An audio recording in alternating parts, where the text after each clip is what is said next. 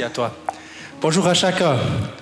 C'est vraiment une joie d'être avec vous ce matin et de vivre ces temps un peu particuliers dans cette matinée avec ce qu'on va vivre aussi tout à l'heure dans la, dans la prière. C'est des, c'est des moments vraiment, vraiment importants. On avait récemment un orateur qui parlait à tous nos leaders du, de notre mouvement roman et qui disait euh, « Rêvez grand, commencez petit ». Et, et ce matin, je me souvenais, le, le premier jour, il y a peut-être trois ans, trois ans et demi, je ne sais plus, où Bob est arrivé un peu dans une saison de désarroi, un peu dans un moment où il ne savait plus s'il devait aller à gauche ou à droite. Et, et c'était un petit commencement. Mais, mais Dieu avait mis un rêve grand. Et quand on ose commencer petit, alors on laisse toute la place pour que le rêve devienne grand. Et, et c'est, c'est tellement bon d'être avec vous ce matin et, et déjà de rêver encore de ce que Dieu va continuer à faire, parce que Dieu, Dieu est comme ça. Aussi, rendre toute la gloire à Dieu pour euh, notre fille Chloé. Et cet été, elle a eu un grave accident euh, en avion. Euh, l'avion ne s'est pas crashé, rassurez-vous, mais euh, elle, elle avait une grosse crève et puis elle n'a pas pu compenser la pression dans l'oreille, ce qui a provoqué une très vive douleur. Je fais court. Et ça a déchiré l'oreille interne qui, qui contient les osselets. Euh, donc c'était, c'était vraiment très, très grave. Sa sœur l'a immédiatement conduite au C H U V et ils l'ont opérée en urgence. Et le résultat était qu'elle allait peut-être récupérer son oreille, mais il fallait six mois à une année avant de savoir à combien elle a récupéré cette oreille. Et le premier test après l'opération, c'était zéro. L'oreille droite était sourde et l'oreille gauche était plus qu'à cinquante pour cent. Donc vous imaginez, c'était vraiment pour nous une catastrophe. On était en voyage missionnaire au Togo à ce moment-là, on échangeait par, par WhatsApp. Réellement un moment euh, euh, bien défiant. Et évidemment, on a fait prier pas mal d'amis, on a, on a alerté notre réseau et puis beaucoup se sont mis à prier. Et lundi, il y a une semaine, Valérie est retournée au C H U V avec Chloé et ils ont refait le même test et là, l'oreille droite était à cent pour cent. Et vraiment, on, était, on est encore... Et la gauche est presque à cent pour cent, un tout petit manque dans les graves, mais euh, la technicienne a dit que certainement ce manque dans les graves datait d'avant ce, ce problème. Donc voilà, on veut vraiment rendre toute la gloire à Dieu.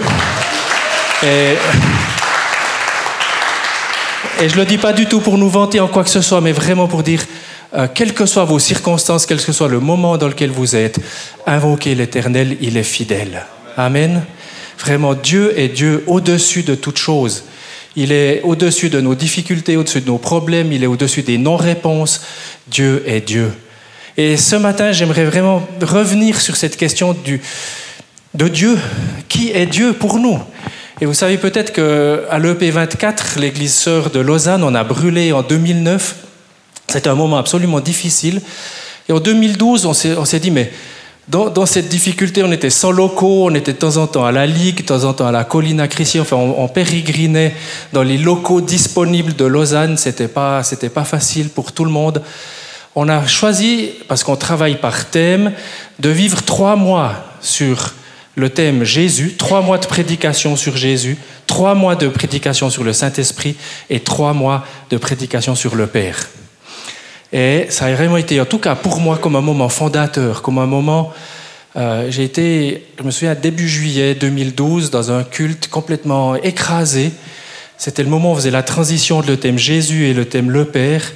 Et c'était comme si Jésus me parlait personnellement, il me disait... Parce que vous m'avez honoré, parce que pendant trois mois, vous m'avez reconnu pour qui je suis, le Fils bien-aimé, et vous avez reconnu quel est mon ministère, je vais pouvoir le libérer maintenant au milieu de vous.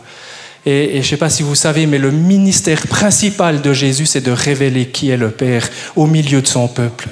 Et là, c'est venu comme quelque chose de, de fort, de presque, je peux dire, pesant sur moi. Dire, waouh! Jésus veut révéler le cœur du Père au milieu de son peuple. Et vous savez, on est, on est souvent des, des chrétiens, euh, et, et moi le premier, des fois on est, on est tributaire de nos circonstances, on est, on est attaqué. Et, et cet été, on a dû se positionner à un moment donné, quand on était là avec notre groupe de jeunes en Afrique, on vivait des trucs incroyables, puis on était inquiets pour notre fille. Et à un moment donné, Valérie, on s'est dit non, non, ce mensonge qui nous vient dessus, C'est, c'est pas ça la, la vérité. Il y aura autre chose, mais en attendant, les circonstances continuent à être là. Et vous voyez, il faut à un moment donné avoir cette assurance du Père qui est là, d'un Père qui aime. Mais on va aller un peu plus loin dans, dans ça. Donc Jésus, dans son enseignement dans les îles, révèle la paternité de Dieu. Et dans Jean, euh, chapitre cinq, les versets dix-neuf à vingt, dit « Jésus reprit donc la parole et leur dit « En vérité, en vérité, je vous le dis, le Fils ne peut rien faire de lui-même, il ne fait que ce qu'il voit faire au Père. Et tout ce que le Père fait, le Fils le fait aussi pareillement. Car le Père aime le Fils et lui montre tout ce qu'il fait. Et lui montrera des œuvres plus grandes que celles-ci, afin que vous soyez dans l'étonnement. » D'un bout à l'autre de la Bible, il est toujours fait référence à Dieu le Père. Et c'est souvent d'une manière assez personnelle. C'est, il est le Père, il est le Créateur, il est le Tout-Puissant, il est le Seigneur Dieu. Il vient toujours à la première place. Et Dieu nous le dépeint par-dessus tout en, en sagesse, en puissance, en amour, en miséricorde, en justice. Il a planifié, il a créé l'univers, il a, il a créé cette, cette nature qui personnellement m'inspire tellement. Quand, quand je peux me promener dans, dans la création, je me dis, mais voilà un petit bout de la grandeur de, de mon Dieu. En lui, toutes les créatures, y compris nous, les êtres humains, on reçoit la vie, le mouvement et l'être. Acte dix-sept, vingt-sept, vingt-huit nous dit « Par tout cela, Dieu invitait les hommes à la chercher et à le trouver. Peut-être comme à tâtons, lui qui n'est pas loin de chacun de nous. En effet, c'est en lui que nous avons la vie, le mouvement et l'être, comme l'ont aussi affirmé certains de vos poètes, car nous sommes ses enfants. » Donc, comme on l'a fait ce matin, et merci beaucoup à l'équipe Louange, c'est, c'est un service de, de, d'entraîner euh, l'Église dans la, dans la louange. Mais Dieu doit être adoré comme le seul vrai Dieu, pour tout peuple, pour toute nation, pour toute tribu. Et vous savez, on ne peut l'approcher que par Jésus-Christ. Il est le médiateur, il est le sacrificateur, il est celui qui a tout accompli, il est le vrai médiateur entre Dieu et l'homme, il est son Fils Jésus. C'est dans Timothée qui est dit « Car il y a un seul Dieu et aussi un seul médiateur entre Dieu et les hommes, Jésus-Christ, homme. » Et ce matin, j'aimerais vraiment qu'on puisse cheminer dans cette réalité, que Jésus a tout accompli à la croix, c'est vrai, mais son ministère principal, c'était de révéler qui était le Père. Et, et, et je ne sais pas comment vous ressentez notre société aujourd'hui, comment vous, vous vous ressentez, mais, mais en tant que pasteur, je suis approché par tellement de pères où je vois... Dans, dans mon entourage, tellement de, de personnes en, en recherche de quelque chose, même des fois des, des chrétiens de longue date, émotionnellement euh, en haut, en bas, en bas, en haut, émotionnellement à la recherche euh, de quelque chose. Alors qu'il me semble que si on accepte vraiment l'œuvre de Jésus et la révélation que Jésus veut faire du cœur du Père dans chacune de nos vies, alors il y a comme une affirmation saine, libératrice, il y a, il y a comme un, un espace de sécurité qui peut venir et qui est à disposition de chacun. Et ça, c'est vraiment son, son projet pour chacun de nous. Dans Jean quatorze, c'est dit « Je suis le chemin, la vérité et la vie, nul ne vient au Père que par moi. » On ne peut pas disséquer Dieu. On ne peut pas en renvoyer un en disant il est moins important. Dieu le Père qui aime le Fils et le Saint-Esprit qui est à notre disposition aujourd'hui, qui est là pour nous servir, pour nous, nous, nous accompagner, pour nous guider, qui se lève comme cette nuée qui conduisait le peuple d'Israël dans, dans le désert et, et cette, ce Saint-Esprit qu'on peut suivre et chérir à chaque instant. L'image du Père a été l'image de Dieu la plus utilisée par Jésus. Il y en a d'autres, mais c'est celle qui a été le plus utilisée. Et, et quand je dis ça, je sais que certains vont se dire... Moi, il y a eu des moments, c'est pour ça que je me permets de dire ça, où ça m'a énervé. Je me suis dit, oui, mon Père, c'était un gars super. Beaucoup de gens le disent. C'était un gars aimant, assez simple, pas compliqué, qui posait pas de problème autour de lui. Et, et vraiment, quand il est parti, ça a été un vrai, une vraie déchirure. Mais il a posé des bonnes choses. Mais quand on me disait Dieu le Père, je me disais, oui, mon Père est super, mais Dieu est plus que ça. Et j'avais comme une difficulté de, de dire oui, Dieu est père, parce que je, je voyais la limite de l'homme. Et, et, et à combien plus forte raison si vous avez eu un père plus difficile que le mien, une mauvaise image paternelle ou une mauvaise image dans, à l'école ou je, ou je ne sais où, une mauvaise figure d'autorité qui a été là, le fait de dire à un père qui aime, c'est, ça ne va pas. J'étais au Tchad une fois et je prêchais un autre message, mais sur l'amour du père. J'avais d'ailleurs changé de message. Et, et alors que je prêchais, tout à coup, là, les, les vingt-quatre pasteurs leaders qui étaient là se sont mis à parler entre eux dans leur langage euh, indigène. Évidemment, j'étais largué. Et ils ont commencé à parler, à parler, à parler. Je pense que ça a duré, je ne sais pas, dix à quinze minutes. Et, et après, d'un moment, il y en a un des aînés qui a interrompu la discussion. Puis il a dit, mais il faut qu'on, faut qu'on explique à Jean-Luc maintenant. Il faut qu'il puisse revenir avec nous. Et là, ils m'ont expliqué que dans leur euh, habitude indigène, à onze ans, le jeune garçon changeait de famille, donc changeait en quelque sorte de père, parce que le père naturel qu'il avait ne pouvait pas être assez dur avec l'enfant pour l'éduquer. Donc il fallut lui donner une autre, un autre père qui était lui en mesure, parce que ce n'était pas son fils biologique, de le, de le dresser, de, le, de, le, de l'éduquer. Et, et, et le fait que je leur dise que Dieu était un père aimant, ça venait comme exploser tous leurs principes et toute leur éducation. Et, et ça a été un moment extraordinaire parce que après, avec euh, un ami, on a pu prier pour toute cette équipe de leaders. On, on a pu essayer de, de tourner, de changer cette image déplorable du père qu'ils avaient pour essayer de commencer à intégrer qu'on a un Dieu aimant, on a un Dieu qui, qui nous chérit. Et ça a vraiment été un moment, pour moi aussi, un, un moment très, très fort, comme une, comme une révélation de, de l'importance qu'on doit comprendre ça ici, encore, aujourd'hui. On a un lieu de refuge qui a cette certitude qu'on a un Père qui nous aime. Alors, la suite logique, si on a un Dieu qui est un Père pour nous, qu'est-ce que nous, quelle est la place que nous, nous avons? Un père, il a quoi? Qu'est-ce qu'il a, un père? Des fils et des filles. Il a des enfants. Et, et ça, c'est la réalité. Car vous êtes tous fils de Dieu par la foi en Jésus-Christ. Vous tous qui avez été baptisés en Christ, vous avez revêtu Christ. Il n'y a plus ni juif ni grec, il n'y a plus ni esclave ni libre. Il n'y a plus ni homme ni femme, car tous vous êtes un en Jésus-Christ. Ça, c'est la place qui nous est destinée, celle d'être des fils et des filles. L'appartenance à la famille de Dieu est tellement significative.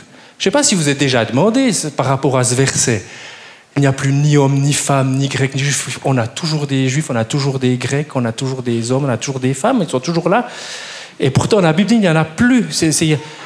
Pourquoi ? Parce que l'appartenance à la famille, l'appartenance au fait d'appartenir à Jésus-Christ, d'être ses fils et ses filles, ça devient plus important que d'être un homme ou d'être une femme, que d'être un juif ou d'être un grec, que d'être un riche ou que d'être un pauvre. Et là, il y a une révélation qui doit venir et passer de notre intellectuel pour descendre au plus profond de nos cœurs. Nous appartenons à la famille de Dieu. Et l'église New Life, Morges, la côte, ici, eh bien, elle est une partie de cette famille, une partie importante, une partie chérie. En choisissant Jésus, en l'acceptant, nous sommes adoptés dans sa famille. Nous, on a adopté trois enfants. Au Vietnam, il y a vingt-sept ans de cela, le temps passe vite, profitez de chaque instant de la vie. Le temps est peut-être la chose la plus précieuse que nous avons sur cette, euh, sur cette terre. Et, et on a, peut-être à, tra- à travers cette adoption, on a, on a compris quelque chose. Quand il y a vingt-sept ans, on a mis Chloé dans les bras de Valérie et Michael dans mes bras, la, la chose que j'ai dit à ce petit bébé que je n'avais jamais vu, je lui ai dit, mon gars, c'est pour la vie. C'était une seconde. Mais il y a quelque chose qui se passe. Et à combien plus forte raison le Père vient vers chacun de nous alors qu'il est notre Créateur Et il dit, mon gars, c'est pour la vie.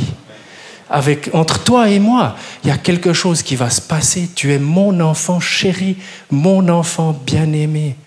Quelles que soient les circonstances au travers desquelles tu passes. Cette relation spéciale, c'est vraiment c'est ce mystère de la filiation.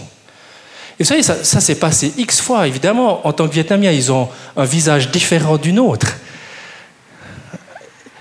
Et les gens nous demandaient, « Ah, c'est les vôtres ?» Puis des fois, ils se reprenaient, puis ils disaient, « Ah non, non, mais c'est, c'est pas vos enfants biologiques. » Et là, je leur répondais tout simplement, « Mais tu sais, Jésus est aussi un enfant adopté.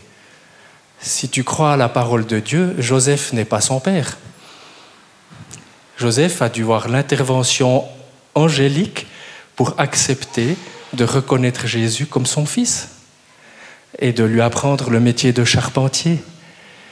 Et de la même manière, Dieu veut nous adopter. Et cet esprit de l'adoption, il est tellement important. Alors, suis-je prêt à redevenir un enfant ? Et là, on a un problème de société. Vraiment. Tout notre système éducatif nous apprend, il nous dit, deviens autonome, deviens indépendant, sois fort, sois critique, analyse tout ce qui se passe pour que tu puisses juger et peser ce qui se passe. Il faut que tu dégages et que tu développes une pensée rationnelle, critique, de manière à ce que tu puisses faire ta voie et ton chemin dans la vie. Et la parole de Dieu nous dit, redeviens un enfant. Un enfant, mes amis, ne cherche pas la sécurité dans maman. Un enfant ne cherche pas à se réaliser au travers de son service. Un enfant ne cherche pas à se valoriser. Il ne souffre pas du rejet. Les enfants ne sont pas autonomes. Un enfant de deux ans, de trois ans, de quatre ans a besoin de son papa, a besoin de sa maman à chaque instant. Il a besoin d'une protection.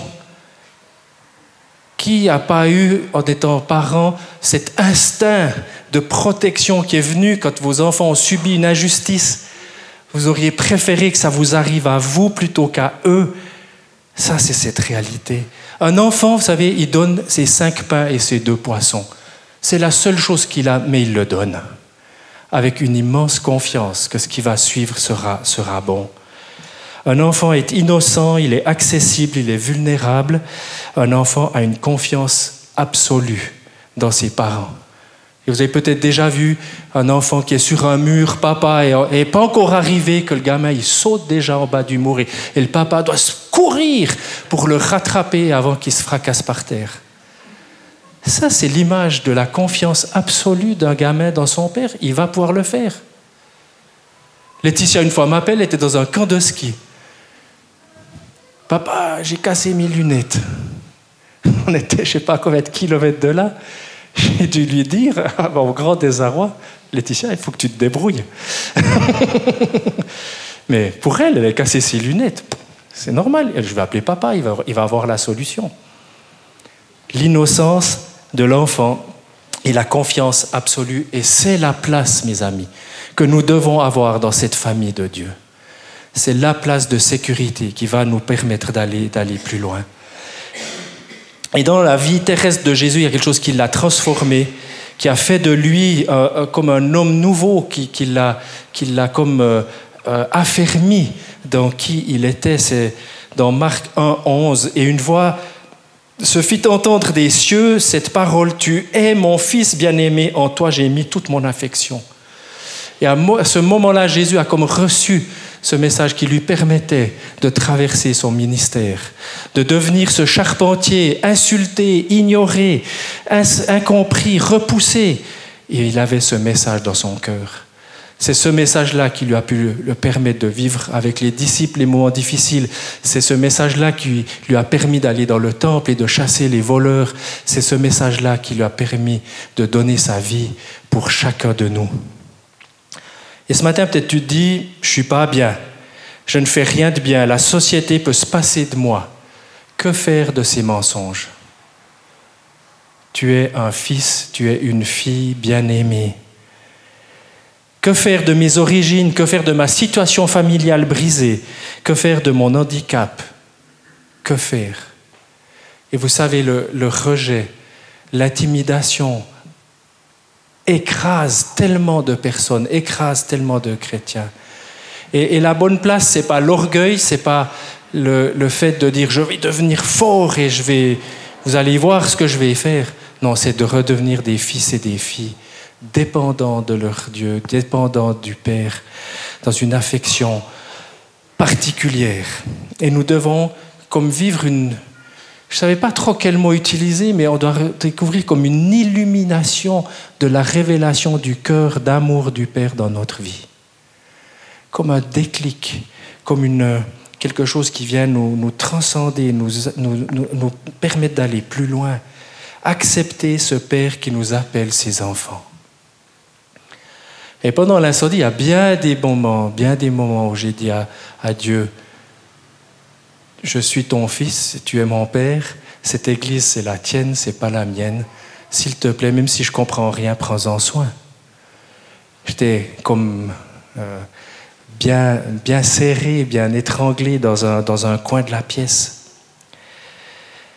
Je vais terminer avec une histoire bien particulière, c'est celle du fils aîné. C'est dans Matthieu, euh, c'est dans Luc, mais là je vous lis encore un verset. « Si donc méchants comme vous l'êtes, vous savez donner de bonnes choses à vos enfants, à combien plus forte raison votre Père qui est dans les cieux donnera-t-il de bonnes choses à ceux qui les lui demandent ?» Et on aime nos enfants. On, on, on le sait, on ferait, on ferait tout pour eux. Des fois, je pense que je suis un, un peu un papa poule. Pas l'air comme ça, mais oui, oui. Je, je vais peut-être trop loin, je ne sais pas. Puis non, je ne pense pas que je vais trop loin. Parce que si je veux aider à ce que cette révélation de l'amour du Père vienne dans leur vie, alors je vais essayer de faire le meilleur pour eux. Même de, de leur botter le train ou de les priver de quelque chose. Parce que ça, c'est des fois aussi aimer, mais d'être ce Père qui, qui aime. Alors quand on pense à un Dieu qui aime, on se réfère également à l'histoire du fils prodigue. Ça y est, je vais faire court parce que ça, ça pourrait être à l'occasion un message entier sur ce sujet-là. Les trois rôles, hein, le, le père qui, qui donne l'héritage avant l'heure, le père qui envoie, qui laisse partir le, le prodigue alors qu'il sait qu'il se trompe. Le père, il, il, il sait très bien que le, le, ce, ce fils-là, il fait, il fait faux. Et puis il y a le retour du fils qui vient repentant. Il y a, il y a cet amour du père qui court vers le fils. Cet amour du père qui ne fait aucun reproche. Je sais pas, moi je me suis imaginé si mon gamin faisait ça, dilapidait tout l'argent, faisait grande vie, et puis après n'avoir plus rien, il revient à la maison. Je lui dirais, viens dans mon bureau, on va discuter un petit coup. Ah oui, c'est normal, il faut que tu apprennes un peu la vie. Puis après, on... non, non, il fait quoi le père ? Il court, il apporte le manteau, et il dit à ses serviteurs, venez, mon fils qui était perdu est revenu, on va faire la fête. Et ça, c'est, c'est l'image, dans cette, dans cette histoire, c'est l'image de Dieu qui est là. Et, et c'est tellement bon, c'est tellement extraordinaire. Le fils est venu en disant, lui, il pensait qu'il allait être le dernier dans la maison, qu'il allait juste pouvoir une place parmi les serviteurs. Et il est accueilli avec le père qui courait. Vous savez, dans la, dans la, dans la loi juive, c'était, c'était pas normal que ce soit le père qui court vers le fils. C'était toujours le fils qui court vers le père. Là, le, le père a brisé une loi. Il a renversé quelque chose d'inhabituel. Il a, il a couru en tant que père vers le fils. Mais son cœur était tellement content de voir Ce, ce dilapideur, ce dépensier, parce que prodigue, c'était pas vraiment juste comme nom. Celui qui a tout gaspillé, revenir à la maison. L'amour du Père est inconditionnel, ne, n'est pas dépendant de nos actes, de nos belles réussites, de nos heures de prière, de, de tout ce qu'on peut faire de bon pour lui. Faisons-le avec des bonnes motivations. Et puis, il y a le sentiment du fils aîné. Et ça, c'est un peu plus difficile. Et des fois, je me suis posé la question, et que, est-ce que le, dans cette histoire, le fils aîné, c'est des fois pas un peu nous ? Il rentre des champs, il était loin, lui, il n'est pas parti de la maison, il a travaillé.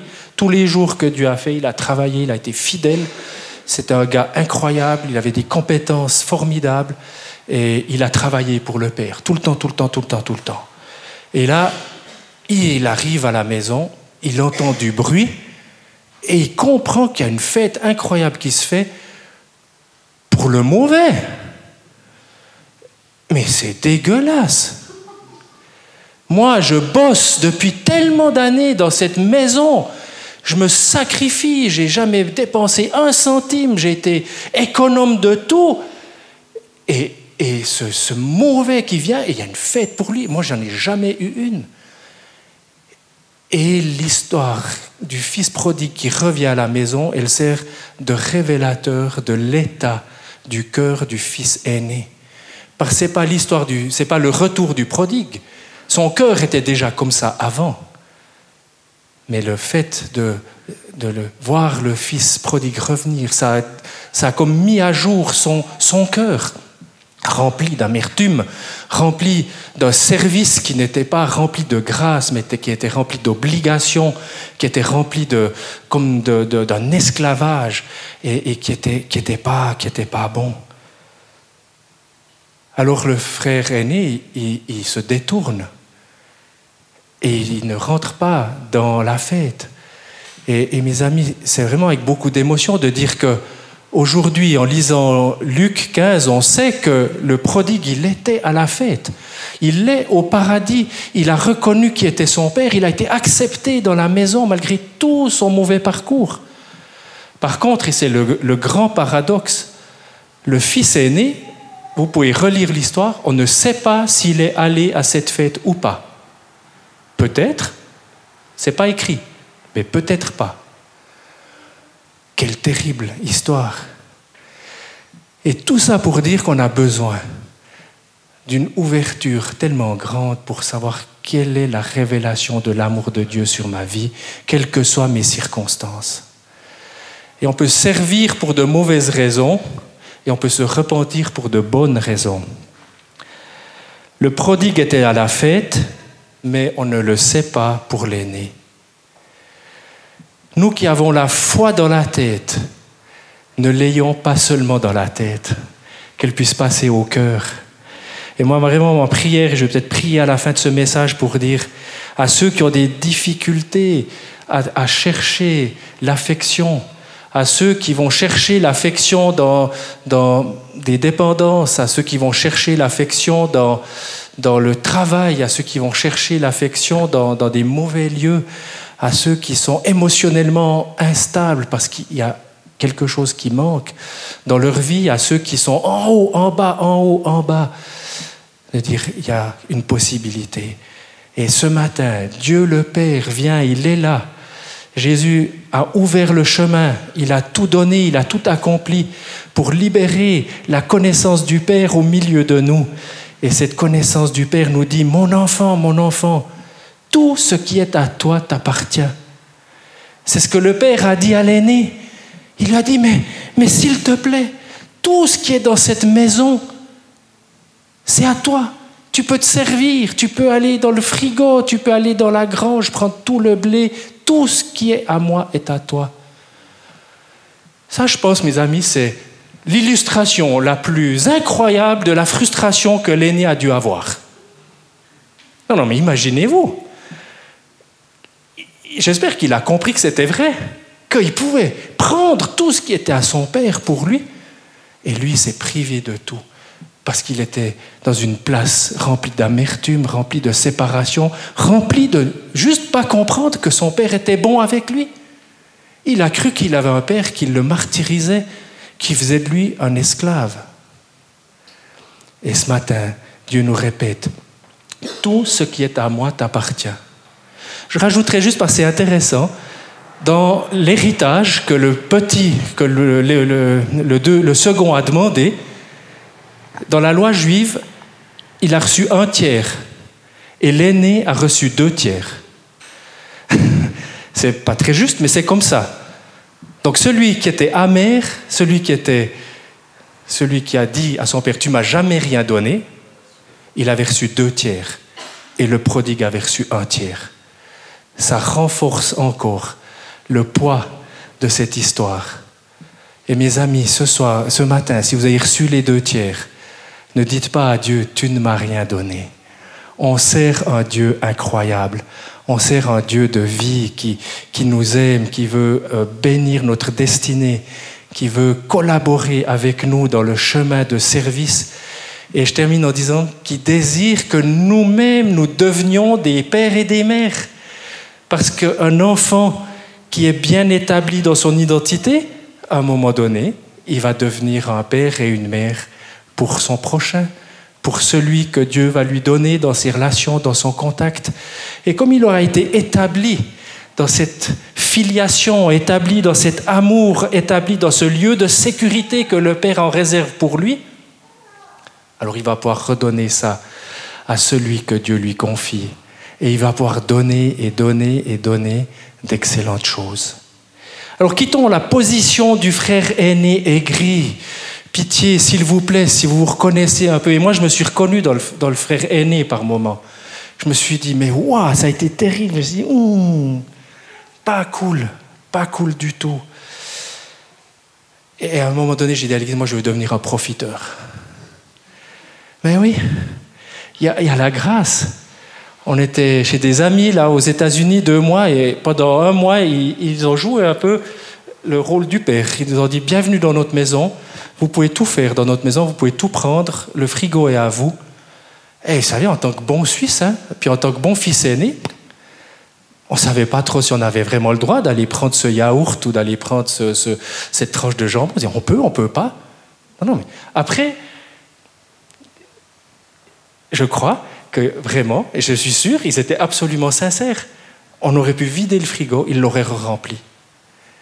Parce qu'ils avaient expérimenté. Et peut-être que c'était spirituellement une leçon qu'on devait encore apprendre. Alors mes amis, venez, venez dans la maison du Père ce matin. Venez dans ce lieu de la provision, venez dans ce lieu de la libéralité, venez dans ce lieu où on peut recevoir ce que le Père en réserve de bon pour chacun de vous. Et qu'il vous mette dans ce lieu de, de détente, de grâce, de paix, qui va te permettre, laisse-toi chouchouter par Dieu, j'ai écrit sur ma feuille, laisse-toi aimer par lui. Et vous savez, on est souvent plus fort pour aimer que pour être aimé. On a plus de facilité à donner qu'à recevoir. Mais pour donner des bonnes choses, si on veut une provision de grâce et d'amour, ben il faut d'abord la recevoir. Et si ma propre vie, on n'a pas la, vulnéra- la vulnérabilité, aidez-moi, j'ai dit juste vulnérabilité, voilà, je vais y arriver, merci, euh, de recevoir, alors on ne va pas forcément donner des bonnes choses. Amen. Jésus, merci. Merci parce que tu as, dans ton ministère, ouvert le chemin pour que la révélation du cœur du Père soit faite au milieu de nous. Et ce matin, j'aimerais prier pour chacun de mes amis qui est ici, et que vraiment, là où ils sont, dans la relation avec toi, tu continues à les aider à, le, à grandir dans leur position de fils et de fille. Merci Seigneur pour cette grâce incroyable que de pouvoir être dans ta maison et de pouvoir, tu nous dis que tout ce qui t'appartient nous appartient et que nous ferons des choses encore plus grandes. Seigneur, aide-nous à saisir ces promesses. Pas dans une attitude arrogante, pas dans une attitude de, de dire je vais tout, je vais tout fracasser, mais avec l'humilité que tu nous as montrée dans ton ministère, avec la grâce et la générosité qui a animé et conduit ta vie. Moi, je bénis dans ton nom chaque personne qui est ici. Je bénis leur cœur de fils et de fille, et en même temps, je bénis leur cœur de père et de mère spirituelle pour d'autres. Seigneur, donne-nous cette transformation dans nos vies qui nous amène à la maturité de Jésus. Aide-nous à accepter ce que tu utilises pour nous changer.